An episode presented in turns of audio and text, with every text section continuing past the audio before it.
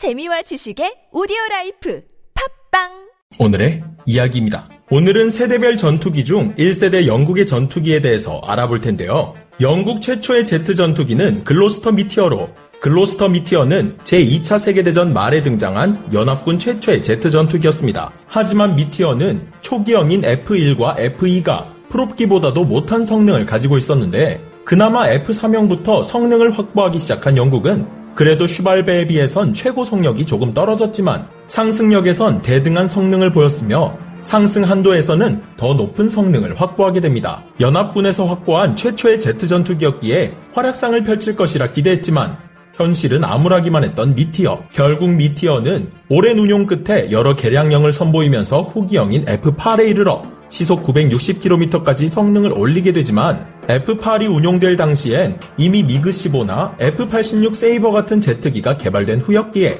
큰 의미가 없었다고 합니다. 훗날 독일 공군의 장성이었던 아돌프 갈란트는 미티어를 조종하고 난 후 Me262에 미티어의 엔진이 달렸다면 2차 대전 최고의 전투기가 탄생했을지도 모릅니다.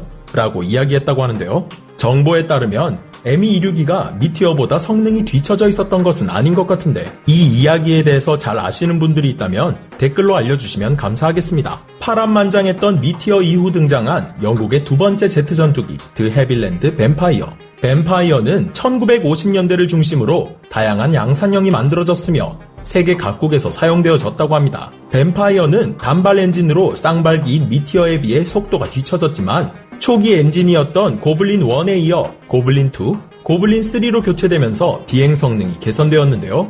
그러나 초기 뒤처졌던 속도에 비해 주날개 양쪽의 기동을 방해하는 엔진이 없어 기동성 측면에서는 월등한 성능을 보인 뱀파이어. 지속적인 개발을 거친 뱀파이어는 결국 1945년 세계 최초로 항공모함에서 이착함에 성공한 제트기라는 타이틀을 얻게 됩니다. 다소 미흡했지만 독일만큼이나 제트 전투기의 선구자 역할을 한 영국은 글로스터 미티어와 드 헤빌랜드 뱀파이어에 이어 끝판왕인 슈퍼마린 어태커를 개발하게 되는데 어태커의 개발에는 한 가지 숨은 속사정이 있었습니다. 영국이 개발한 슈퍼마린 스피파이어의 개량형 제트 전투기였던 슈퍼마린 어태커. 영국의 해군 항공대는 예산에 늘 허덕이던 탓에 여전히 프로펠러 전투기를 운용할 수밖에 없었는데요. 인싸가 되고 싶었던 영국은 신형 제트 함재기 역시 가지고 싶었기에 무리한 요구를 하게 됩니다. 그럼 명작이었던 스피파이어에 제트 엔진을 달면 되겠네. 예나 지금이나 윗분들은 말만 하면 다 되는 줄 아나. 이미 이런 시도는 많이 있었지만